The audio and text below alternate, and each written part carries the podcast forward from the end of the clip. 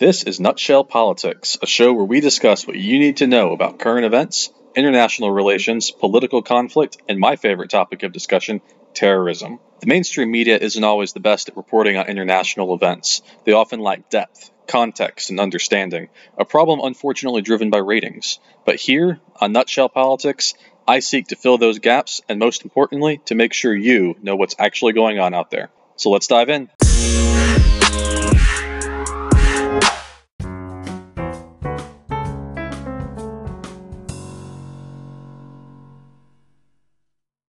Hi, everyone, and welcome to another episode of Nutshell Politics. My name is Justin Kinney, and I will be your ruggedly handsome host today as we talk about a fascinating topic of the complex and sometimes problematic relationship between terrorist organizations and the mainstream media.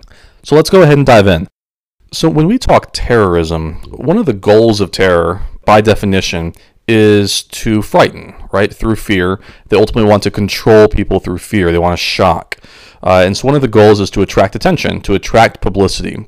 Terrorists ultimately are playing to an audience. And when we're talking like true terrorism, usually what's happening here is the actual targets themselves of the terrorism, the victims of it, are not targeted because of who they are specifically, but they're largely symbolic of something greater.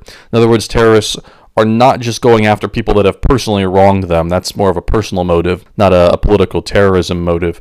But terrorists are playing to some sort of broader audience through these victims.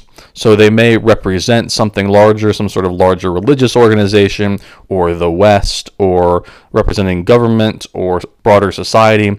But it's mostly that these victims are symbolic of something else. And so terrorists ultimately are playing to an audience, something greater than what their typical attack is.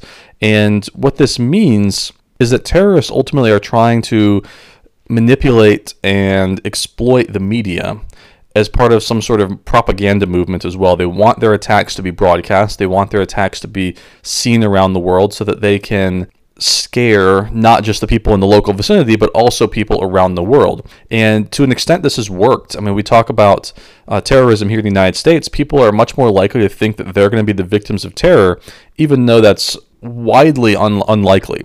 I mean, outside of 9/11, which obviously was was terrible and horrific and all this stuff, outside of that, there have been remarkably few victims of terrorism in the United States. In fact, you're much more likely to be in a car accident and be killed that way than you are by terrorists, and yet the concept of terrorism is inherently more scary to us than driving in a car. We do that all the time. And so terrorists are hoping to utilize that to scare us, to, to frighten us. And one way they do this is through media. And modern news media is kind of the principal conduit for information uh, here in the United States, but also worldwide, because without media coverage, the impact of terrorist attacks is minimized potentially even wasted. If you have some sort of larger symbolic goal of scaring a broader population and nobody hears about your attack, you know, that's almost a wasted attack. You may scare in the local vicinity, but you don't have that broader connection to a wider audience. And so the greater the audience a terrorist group can get on a global scale, the more political leverage that they have and they will gain to affect any sort of political change in the country, but also in their region and also worldwide. So this relationship has gotten a little bit tricky because when we look at it from the media's perspective, right, the media is driven by things like ratings. They're trying to cover huge news stories, things that people uh, should know, but would also want to know. And media has moved actually from reporting news over the years to I don't want to say entertainment news necessarily, but we have seen a rise in that as well with things like the Colbert Report, Daily Show, and some of these like infotainment type shows. And so media has this kind of incentive on their end to show terrorist attacks because terrorism is inherently dramatic. It brings in viewers, it ups their ratings because people want to see drama. Uh, it's harder to draw viewers when you have lots of competition out there, and we're seeing more and more competition on the news front with kind of local groups popping up, smaller organizations, and social media, which we'll talk about kind of at the end of the episode. But media organizations then have this incentive to show drama. So they tend to show terrorist attacks, they tend to show conflict. We're actually seeing kind of a move toward more drama and conflict in news media. There's that we're actually kind of seeing a shift in what's being covered towards conflict because people are much more likely to want to watch news if it's covering a war somewhere or a terrorist attack than they are about some sort of boring trade deal that took place between you know world leaders in some far-flung place that you can't actually see what's actually happening. You just hear the report about it. But having images, having video of conflict is much more riveting to the viewer. And so media organizations have this incentive to show more and more of this. And this has created almost a, a symbiotic, very strange relationship between terrorist groups and the media because the relationship here is very complex and many of the violent attacks that we see today are actually done in such a way that they're, they're thought of with media coverage in mind. How are we going to maximize the media coverage of this? Because they're trying to, again, target not just the victims themselves, but they're targeting millions of people, the shocked spectators, the bystanders across the globe. And because the media has this pressure to attract audiences and viewers, this creates a huge temptation for them to focus on the violent and the focus on the sensational and the dramatic and to be the first to report such news. And so this presents some ethical dilemmas in how media organizations should cover terrorist attacks and we're seeing this as a as an increasing dilemma, I guess you should say, among those in, in the media, journalists and reporters and that sort of thing. And just as, as one example of this, back in 1985, there was a hijacking of a TWA flight by some Shia terrorists from Lebanon. And it created a 17 day hostage, hostage situation. Uh, and the mainstream media broadcast something like 30 news segments per day on the situation. We're talking, again, this is the mid 80s, so ABC, NBC, and CBS were kind of the big three. And what happened is the stations kept trying to one up each other to try to find, or in some cases, to try to create news. And this kind of validated terrorism as a tactic. It increased uh, domestic pressure, uh, driven by this kind of media craze, and it pushed the Reagan administration at the time to encourage Israel to give in to the demands and release some of the, the terrorists from Israeli prisons, which is what one of the goals of this Lebanese group was. And so the media in this particular case in the mid 80s moved from reporting news to actively helping determine policy. It actually increased the domestic pressure of the people in the United States to put pressure on Reagan, to put pressure on Israel to change their policy and release prisoners. And so coverage of these type of events really complicates and can actually undermine government efforts at times. And this is no mistake. I mean, terrorists are using US based networks in particular, but also global networks to their own advantage. It's part of their PR campaign. Uh, they have spin doctors. I mean, there's actually people in terrorist organizations who are media specialists who have degrees in media relations who are trying to get on air to air their message or to plan their attacks in a way that will maximize the coverage. Now, this relationship is something that really has only cropped up in recent years, but it goes back to probably the mid 1800s. Obviously, terrorism goes back millennia, but in terms of modern terrorism, it really didn't start until the late 1800s. And part of this was there were a couple things that took place that kind of created this relationship. And it's actually reached a point now where the media is actually being blamed as serving as, quote, apologists for terrorists because they cover it so readily and so eagerly at times to help their own cause that it actually plays right into terrorist hands. And so there's really two big, shall we say, technological advances that have really pushed this relationship. The first was back in the early 1800s was the printing press. It's actually invented in 19 or sorry 1830, and it kind of became mass circulation. Newspapers became a big deal, and within about 50 years, the newspaper had become this kind of full-fledged business operation. This is where we really start to see media become a, an entity. And we saw this really taken advantage of in the late 1800s in some of those very first modern terrorist groups in particular a group called the Narodnaya Volya. Uh, if you've been paying attention to this podcast, you know I've actually covered them, talked about them. They're a fascinating group of Russian constitutionalists who are all about bringing the government to its knees and putting the people in power. They were anarchists, and they actually played to newspaper journalists to try to get their attacks covered. The other thing, and this was really where it took off, took place in the 1960s And this was where we started to see the, in terms of terrorism, we started to see terrorism take on an international flavor. The birth of international terror was in 1968 when Palestinian terrorists started to hijack planes across Europe. But also in this time period, what took place there were, actually a couple big technological advances the minicam which is a portable video camera a time-based corrector which converted video into an output that could be broadcast right away led to real-time reporting etc but the big thing that took place here is the US launched the very first television satellite. And what happened is almost overnight, in the next few years, the US becomes the number one terror target in the world. The US was not a target primarily speaking, prior to this. But we launch a media satellite, and all of a sudden, overnight, we become targets. And that's because terrorists then know attacks on Americans will be covered on a much more global and real time scale than they would have otherwise. And so we see this move towards real time reporting in news media and this kind of competition between news organizations to scoop one another to get the story before the others. We see a shift from kind of hard news to feature stories, get exclusive interviews, any sort of little minor trivial evidence that comes to light. Every little detail gets dissected.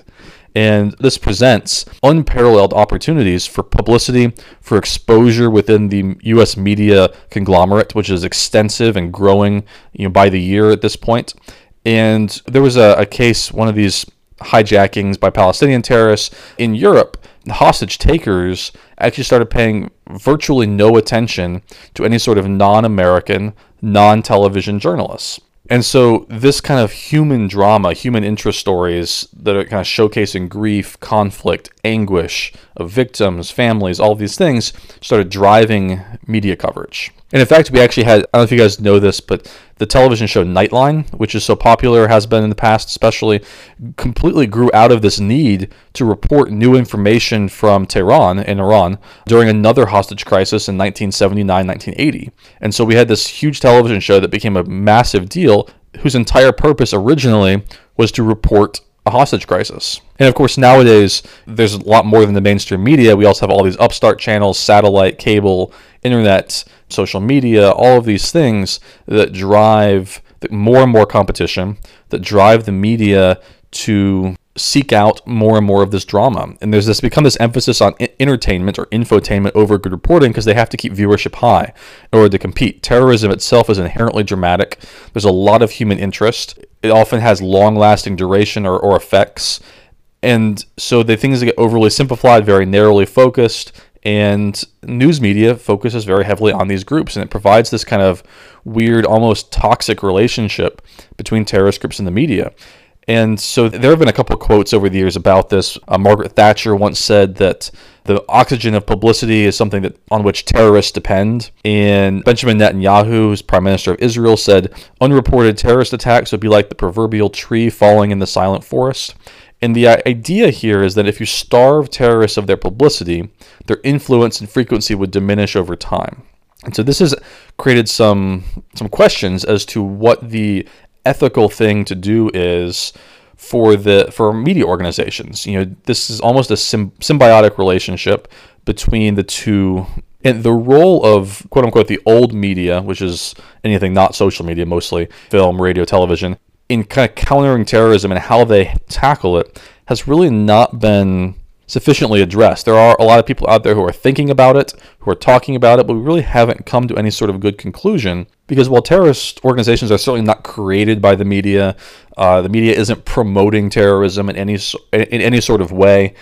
I don't mean to suggest that, but once terrorism kind of gets going, that relationship between terrorism and the media, terrorist groups and the media organizations, the mainstream media in particular, becomes kind of symbiotic, where each benefits the other. And they become almost interlocked in this strange, I guess I said, toxic relationship that hinges on their interests being tied to one another. You know, the media has this drive that's almost insatiable to supply content that will drive viewership and raise their ratings. But at the same time, terrorist groups need publicity, they need media in order for their strategies to work. Media organizations should not be accused of creating or promoting, but there is this strange relationship where there's almost a causal effect where they almost play off of one another. And it's, it's accidental, it's entirely accidental. I, I don't mean to suggest anything otherwise, but it does raise a lot of questions as to the ethical concerns that a media organization really has and what responsibility do they have in both broadcasting these events that people should know about people should know these things are happening but where do they draw the line in providing that but not giving the terrorists what they want as well the platform that media provides for groups across the world, not just extremist groups or radicalists or terrorists or anything like that, but the platform that media provides is huge. I mean, it's something we see politicians do, we see organizations do it, uh, we see social movements, interest groups use it. It's a way to broadcast and amplify your message to a much wider audience than you ever could have. And without this platform, any sort of message that you want out there would struggle to reach beyond its very immediate locale and therefore would remain unknown or minimized to anyone outside of that area. And there's a famous terrorist studies expert by the name of Bruce Hoffman. He's the one we usually get the definition of terror from. If you listen to episode I did, uh, it's been months ago now about kind of what terrorism is. Bruce Hoffman talks about this impact of the of terrorist organizations on media. And he says, without the media's coverage, the act's impact is arguably wasted, remaining narrowly confined to the immediate victims of the attack, rather than reaching the wider target audience at whom the terrorist violence is actually aimed. End quote. And so, in this increasingly competitive, overly crowded field of media, particularly in a society like in the West where we're very driven by attention, you know, we're an attention economy, an attention based society, you have more and more things that fight for attention. Because attention is ultimately a scarce resource. If you pay attention to one thing, you can't physically pay attention to anything else. It becomes a scarce resource. And so competition then increases as that resource becomes more and more scarce. And in Western society, we have more and more things drawing that attention. So it's becoming a scarce resource. So media then has this incentive or this problem where they have to up their attraction to potential viewers.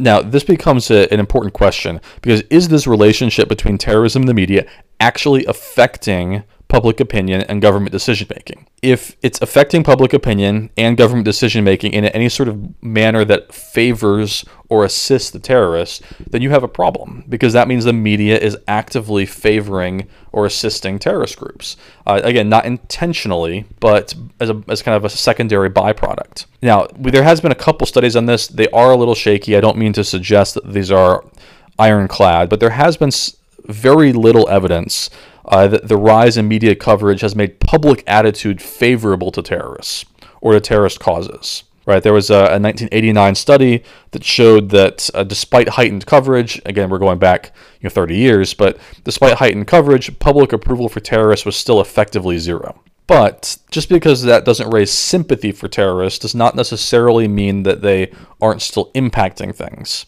Back in 1986, there was a man by the name of Abu Abbas. He was interviewed on NBC Nightly News. The thing is, he was actually a leader for a group called the Palestinian Liberation Front, the PLF. And at the time of the interview, there was actually a $250,000 reward for his capture by the U.S. State Department. He was involved in a cruise ship hijacking and murder, and the U.S. State Department put out a quarter of a million dollar reward. And NBC puts his interview with him in prime time. And Abbas wanted this too. I mean, this turned him into a, a media star broadcasting his message. It, it made him look like more of a statesman instead of a murderer. And this is probably the most famous case of this happening. But we've seen this in other cases too, where we see extremists I don't want to say interviewed probably isn't the right word, although this one definitely was, but put into a media spotlight of sorts, turned into media stars in this kind of media circus. And even though terrorists getting more publicity and more notoriety doesn't seem to change public opinion of them in terms of making it more favorable, there are a couple areas that we have seen a clear causal relationship between terrorism and either public opinion or the government decision making. First is this perception of personal risk. I've mentioned this. Polls on the public here in the West show that about 14% of people think it's likely that they will be a victim of terrorism at some point in their life. 14%. But in reality, fewer than one in 100,000 people will ever be a victim of terrorism here. It's massively disproportionate to what the actual numbers are. But this kind of perception of personal risk from terrorism affects the way that we view it. And it actually has affected our, our willingness to travel as well. Foreign travel plummets in the wake of terrorist attacks. It's not that travel itself plummets, but we see a shift away from international travel to domestic travel. And whenever there are terrorist attacks, economies and countries that depend on tourism suffer. Countries like Italy and Greece see their profits from tourism drop off dramatically after terrorist attacks. But the probably more important impact that the media has on terrorism and the relationship there and how that affects is on the government response to it. Because the way that the media covers terrorist attacks transforms the way in which our leaders are making decisions. And I have a couple examples of this, but CNN's round the clock news, for instance, which is essentially is, you know, real time, 24 7 stories from around the world, has actually led the media to being accused, per se, of being ahead of government intel services on occasion because they're constantly on the search for something in the immediate in the moment. And it becomes not just an opinion shaper then, but actually a policy driver. Because TV presenters will define the range of options for government. They can interpret public reaction. They can analyze potential re- repercussions. They have experts come on to talk about things. And this puts pressure on the government. This pressures the government to make statements very, very rapidly without necessarily having the necessary time to analyze all the causal factors and potential effects, uh, without having time to reach carefully thought out decisions. There's this need that's driven by media coverage to have a policy automatically for everything before it happens and to respond before there's time to ever evaluate it. And just the, the best example of this is there was a, a situation in Somalia back in 1994 uh, with the president at the time, Bill Clinton. And they took some polls of people and they controlled for who watched television broadcasts. And what they found is that 49% of those who watched the television broadcast of this, uh, there was a, a, captured U.S. pilot who was kind of being paraded through the streets by, by extremists. And 49% who watched favored withdrawal from Somalia. And 33% who didn't watch did. So that's an, an extra 16 percentage points who favored withdrawal from Somalia after watching a television broadcast. That changed public opinion. And Bill Clinton is famously known as being a president who was very tied to public opinion. He made decisions often based on what the public wanted. And that's not necessarily a bad thing, but he was known for being very concerned with what the public wanted. I mean, even going into Somalia, right, he stormed into a decision that didn't reflect public opinion, and then he was forced to back out of it. And this, the televised components of the story actively changed what the public thought and put pressure on Clinton to do things that may or may not have been the best decision um, because he was forced into those decisions without any sort of full scale analysis of the situation. Another example of this, we use a, a, more domestic, homegrown terrorist, is Ted Kaczynski, the, the famous Unabomber. Right, he's famous for uh, killing three people. He wounded, I think, 20 some odd back in 1995 with homemade bombs that he sent via the mail. And he actually promised to halt his campaign if the New York Times or the Washington Post printed his kind of manifesto. He'd written like this 35,000 word rant against technology and modernity and all these things that he thought were going wrong. And so he was trying to use the media and try to manipulate the media into broadcasting his message by promising that he would cut back on some of his attacks. Now, to put the media in a little bit better light, it was actually through this publicity that he was eventually caught. And so the media actually did play a role in catching the Unabomber. But this was another example of a domestic case where a terrorist tried to manipulate the media and use the media coverage. And so we're seeing this take place around the world at a scale that is increasing drastically because terrorism is a form of communication. People talk about it in terms of the violence, and that's absolutely what it is. But terrorism at its core is more about communication. They're trying to spread their message, they're trying to get people on their side, they're trying to convince governments to change policy, they're trying to effectively address grievances and get concessions. And so terrorism terrorist groups, I should say, have ex- tried to exploit the media, and actually, I would say they've succeeded in many cases. Because without media coverage in this kind of age of mass communication, there are a lot of tactical and strategic purposes to their attacks, and it actually may end up losing meaning if they don't get the coverage. And this raises a lot of questions as to how media coverage should cover terrorist attacks. And uh, you know, probably the best way, and this is getting into more my opinion than anything factual or scientific out there, but the press likes to report terrorist attacks and they should. I mean, people should absolutely know what's going out there, going on out there in the world. If we don't, I think we lose a lot of perspective. Um, we get kind of in our own little bubbles.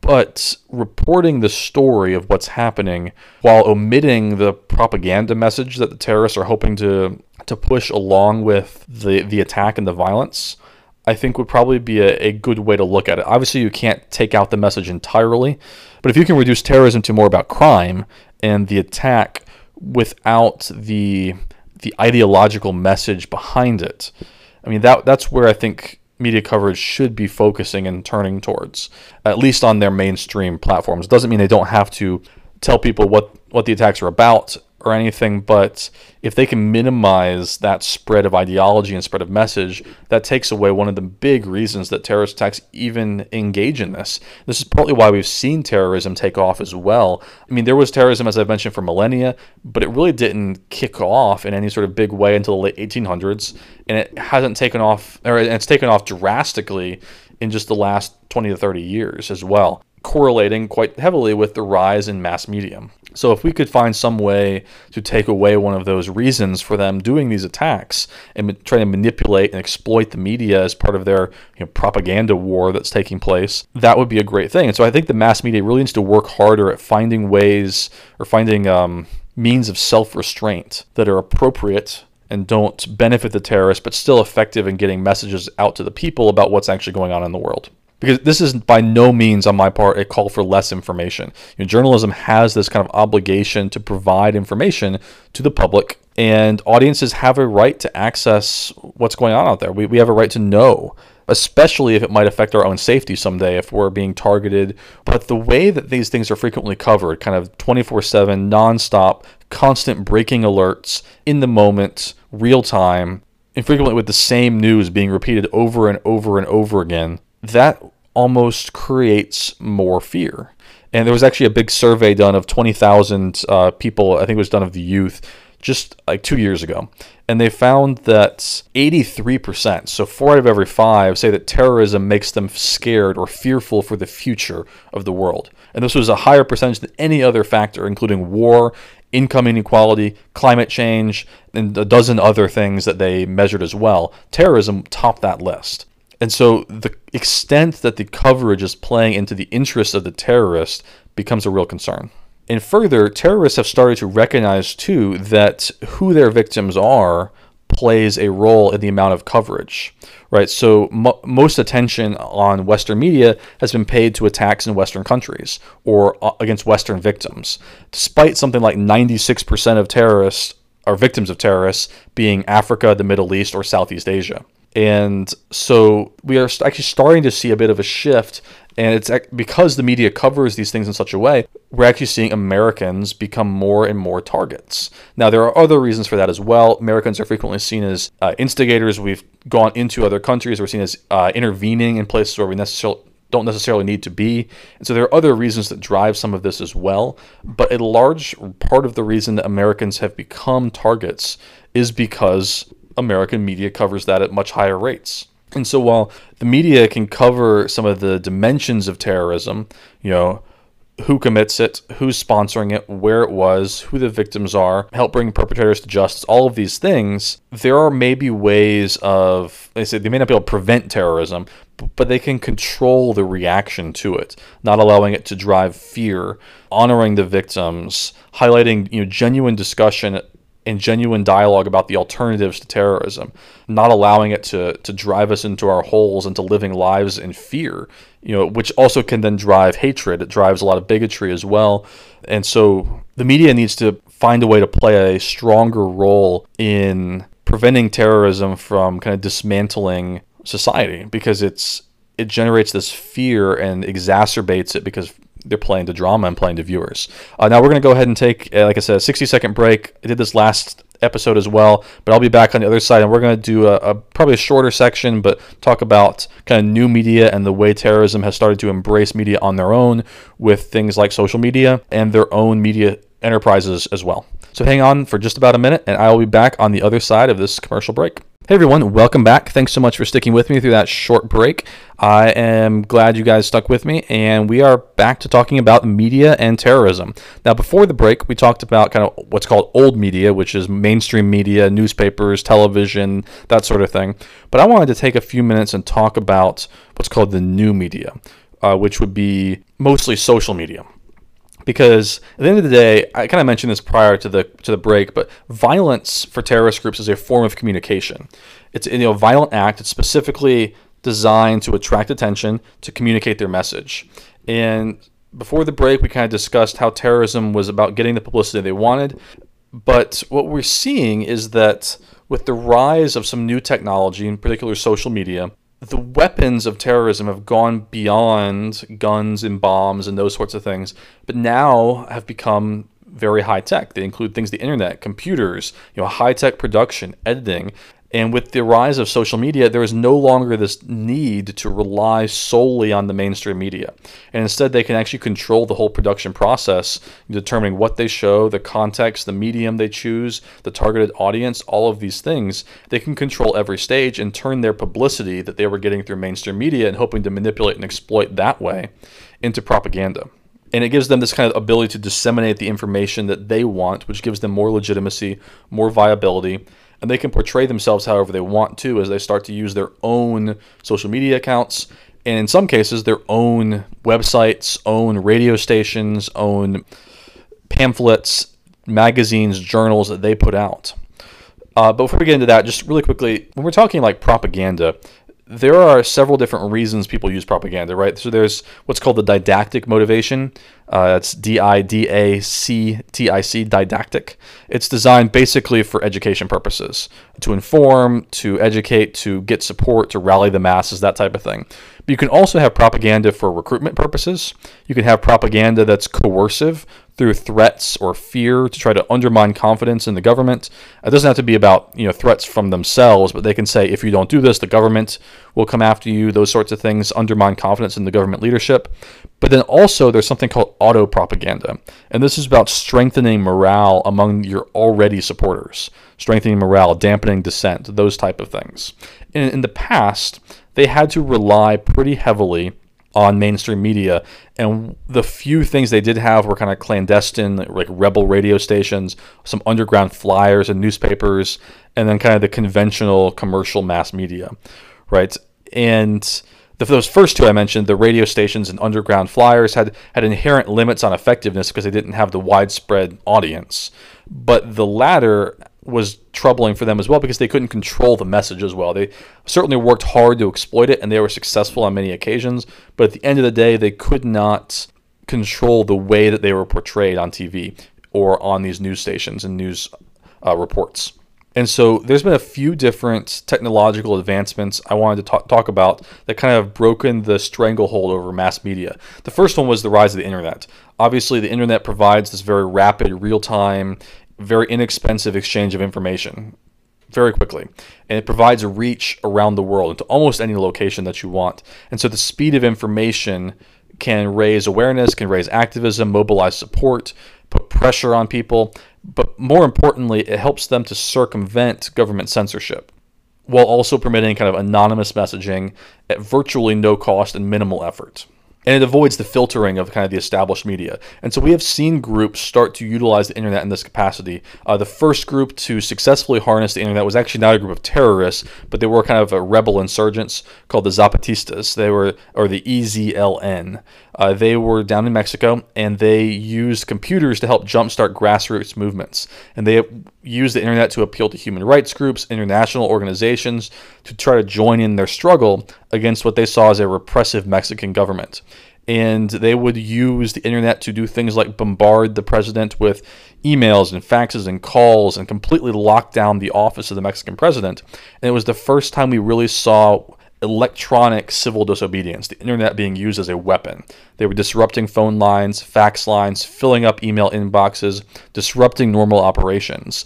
Obviously, this was not a violent way of doing things, but it was the first time we saw a group, like an insurgent group, successfully harness the internet, and they actually did manage to get entered into a truce with the Mexican government, so it worked. Now, moving a little bit more into the violence and terrorism, there was a group called LTTE, or the Liberation Tigers of Tamil Eelam, or the Tamil Tigers. This is a group in Sri Lanka. They were a secularist group, uh, but they were one of the first ones to establish their own website. They established the website as early as 1995 and spawned several others off of that. But it was a way for them in Sri Lanka to, to present alternative news to what the government news sources were putting out there. And so they linked to news organizations, uh, international groups, news clips. They had press releases. They put photographs. They actually had featured profiles of their fighters, kind of like a, a get to know your terrorist profile, especially if they had female fighters. And they actually had a pretty large number of female fighters in this group. They put what they called freedom poems. So, like artistic online quizzes. They even sold merchandise. So they really harnessed the power of the internet to help mobilize support. And it actually worked. Um, they successfully managed to undermine the legitimacy of kind of the official news sources throughout Sri Lanka. And while they ultimately, this group ultimately was defeated militarily, they were considered one of the most successful uh, suicide terrorist groups in the world, which and that's actually a whole topic for another issue, another episode. Uh, but they were a secular group that used suicide terrorism to dramatic effect. But today, almost all terrorist groups have some sort of website, frequently in multiple languages, to try to reach multiple people groups. You know, there's it's kind of well designed to appeal to a computer savvy generation. Terrorist groups have actually been caught trying to specifically target and recruit people who are savvy in media, people who have media degrees or computer design degrees these type of things to build these websites. The websites kind of avoid focusing on all the violence, but it's been particularly noteworthy in the Middle East. Uh, virtually you see this around the world, but one of the first to really do this was Hezbollah. They had a site that allowed commenters from around the world to come in and show their support for the organization for what they were doing. They had a variety of sites that all had different purposes. Some were much more benign, others were more focused on the violence. Uh, Hezbollah actually even put out a video game, something I think it was called Special Force or something to that effect, back in the early 2000s that was designed you could play as the terrorist. Uh, Hamas did something similar. They put interviews and photographs depicting their grievances online, which was designed to try to turn their fighters into more martyrs. Some of that was was not necessarily even true, but they put these photographs up on their site to do that. They translate it into dozens of different languages. And interestingly, too, these also became ways for them to actively solicit support, especially financial support, material support. They actively, uh, Hamas in particular, actively solicited donations for purchasing everything from rifles to dynamite, uh, to training people, to developing missiles and mortars and explosives.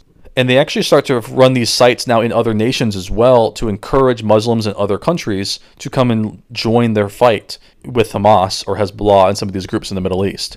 And they'll, they'll even on their website provide information about how to leave your job, how to quit your job without raising any red flags.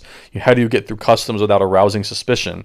All of these things were put on these websites to help people leave their, their homes and travel to join these terrorist groups. Now, one of the best, at least up until recently, at using the internet was Al Qaeda, and they actually had an entire committee within Al Qaeda dedicated to media and publicity. They had like a whole branch, and it was publishing the kind of the core messages of their groups, and it, it was very sophisticated. They actually, their website would bounce from server to server around the world, including a couple servers in the United States in the past as well, to keep it from being shut down.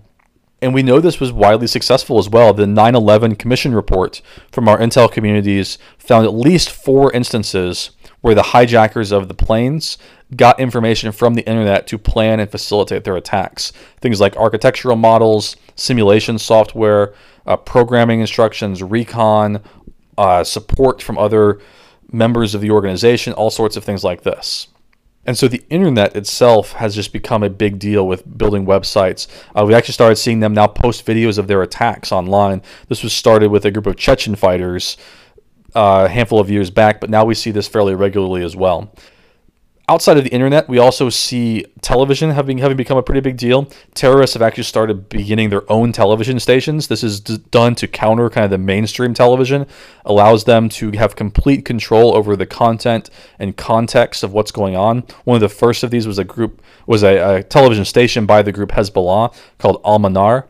It came out in the early 90s, so it's been around almost 30 years, and it had something like 190 to 200,000 followers of this television station. It actually became one of the most watched stations in the Middle East within a decade of starting. And it wasn't even just directed at supporters, but also targeted Israeli audiences. Particularly, they were trying to target the parents of IDF fighters, uh, IDF being the Israeli Defense Forces. And it was designed to try to put pressure on the Israeli government to withdraw from Lebanon to kind of undercut some of the authority of the official government reports. And so we see kind of these insurgent rebel television stations crop up. But the big thing, and this is where I want to focus for the last few minutes of this episode, is on social media.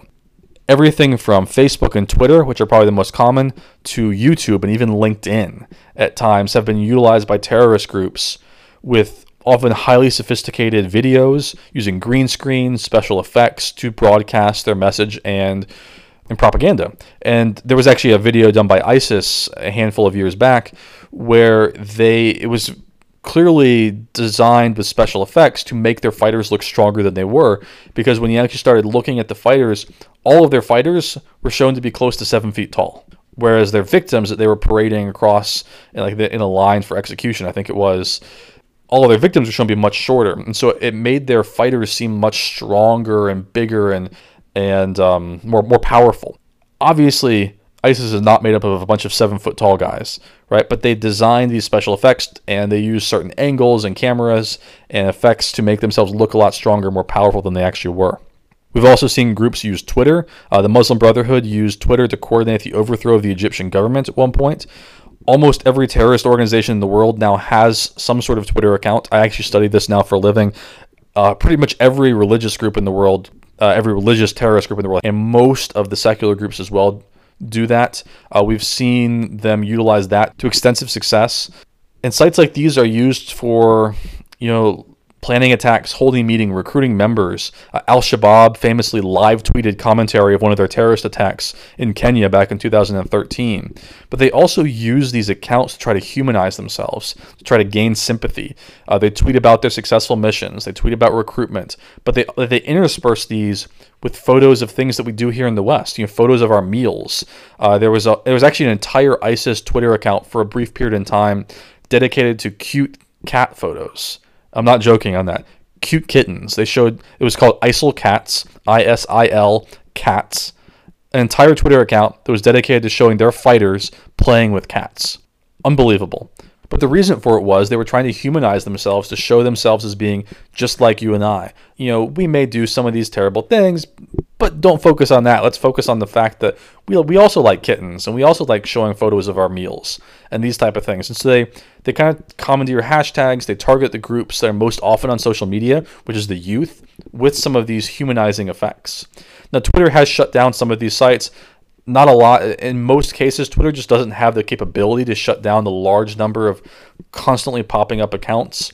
Uh, there was a study done back in 2014 or so that showed there were something like 45,000 accounts by ISIS supporters online. And that doesn't that's just ISIS supporters, not just actual members of ISIS too. So there's just not they just don't have the capability to constantly keep shutting these down. But what we've seen is that our intel community actually doesn't like them to shut them down right away our government has actually worked with Twitter to shut accounts down strategically so that they can then track who the first followers of, of new accounts are that pop up, where these new accounts pop up from, how fast they pop up. And if you can track who those first followers are, that helps you get an idea of who the ones in charge of this really are. And so while Twitter has definitely cracked down on the on the accounts that show the like the particularly violent images, the beheadings and those sorts of things, the ones that just show messaging have actually been utilized by our government. So we're actually now using media against them, using their media against them in the same way that used they used our media against us. We're using their accounts against them to help track them as well. We also see them using things like YouTube. They have had YouTube channels pop up. Those are much, much easier to shut down. There's fewer of them. They're harder to create. So that has not been used as extensively, but we have seen that in the past. We've actually, I mentioned even LinkedIn. Uh, the main financier of Hezbollah at one point had his own LinkedIn page. I believe it's now been shut down, but you know, they, they're trying to use all of these social media to connect to people around the world, in particular to target the people who use social media, the youth. They're still in this age of trying to figure out their own identity. That's not a bad thing. They're fi- finding your own identity is really important. But when you're in these kind of age ranges, you're very pliable to some of these outside sources of information. And it's why if you are a member of the youth, you know, out there listening to this podcast, you need to be very careful where you get your information from because there are a lot of very bad, violent people out there who are looking to target you specifically. If you're not a member of the youth out there and you're an adult, you have kids, or you're just you know, kind of concerned with this, this is a message that you need to get out there because you need to understand that these groups are doing this. And we need to either provide counter messaging or find ways to help the youth find their identity in something a little bit more stable and a little bit more grounded in reality and a much more moral sense of what right and wrong is. Because if we aren't providing these alternative sources, and again, this isn't just in the West, too, one of the reasons they target the youth, they target them in the Middle East as well, because the youth often doesn't have alternatives especially even economically, they don't have jobs. And so, if we can provide alternative ideologies, alternative avenues for the youth to, to go down, alternative uh, worldviews, we need to focus on what worldview we're really preaching to our, our kids and to the youth out there. They will be influenced, and they are being influenced by a lot of these social media enterprises that are being used by violent radical extremists. And we've seen this used a lot. A lot of times, the, the people who tend to leave their homes and travel back uh, to the Middle East to, to join up with these groups are frequently young people. We've seen this, and not just men either, young women, uh, young girls. There is an epidemic, or there was a few years ago, of what so called ISIS brides, which were like 13, 14, 15, 16 year old girls who would find these messages online, message boards and things, become somewhat enamored with the life of being you know dangerous and exciting and they would leave their families run away from home and join isis. Uh, you know again as like 13 to 16 year olds very young girls.